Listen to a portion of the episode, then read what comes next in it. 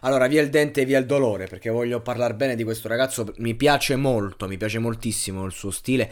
Però, ecco, voglio dire, sulle barre, queste barre stratosferiche non sono il suo forte. Dal punto di vista metrico suonano molto vecchie. Quando gioca a fare l'hip hop, quando ti metti in quel settore, poi, eh, però sei comunque uno che eh, si sta gettando in un qualcosa di commerciale, qual è un talent show. Ma diciamo, qual è la eh, coverizzazione di un brano in generale, mettiamola così. Anche se se quel brano è un brano dei Deep Purple, eh, a quel punto mm, giustamente bisogna vedere anche quello che stai facendo, quello che stai dicendo e il modo in cui quello che dice nelle barre è sempre roba del cazzo. Eh, la, l'impostazione metrica è vecchia, superata. Però, vabbè, a parte questa cosa che però si sente, è buona, funziona. E, e sono ben posizionate, ben appoggiate. Sul resto non ho nulla da dire. Sto ragazzo è pazzesco è pazzesco, è veramente...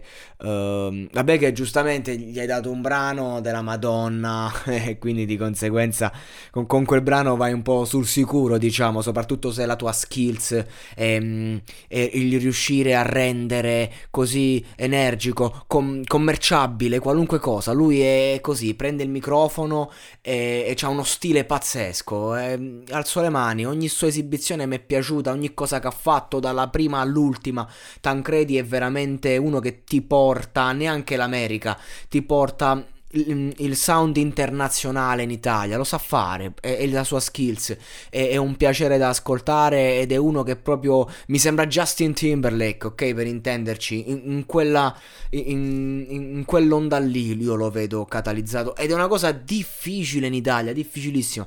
Poi sta canzone qua, insomma, è una bomba a mano e lui l'ha fatta veramente da paura, quindi a parte le barre che cioè, avevo un po' da ridire, ma manco troppo, nel senso che ho oh, ste barre della Madonna, eh, calma un attimo, cioè ehm, se dobbiamo vedere il progetto completo ci stanno per benissimo, però mh, diciamo che lui è, è un prodotto preconfezionato in un certo stile e, e, e non bisogna collocarlo o vantarlo troppo al di fuori di quello che è, perché in quello che è è veramente un numero uno. Cioè, le mie non sono proprio critiche, la mia è un modo di. una visione, cioè che ognuno deve fare il suo, ok? Cioè, mh, ci sono per esempio calciatori fortissimi che magari eh, devono stare in certi ruoli. Se tu, un giocatore, prendete Kuluseschi quest'anno alla Juve, ne hanno spostato in mille ruoli, quello è un grande giocatore, ma se tu lo sposti in mille ruoli cambia. Se tu sei un, un attaccante, però tra destra e sinistra cambia. Se tu sei un difensore inizi a fare il centrocampista che poi rientra in difesa.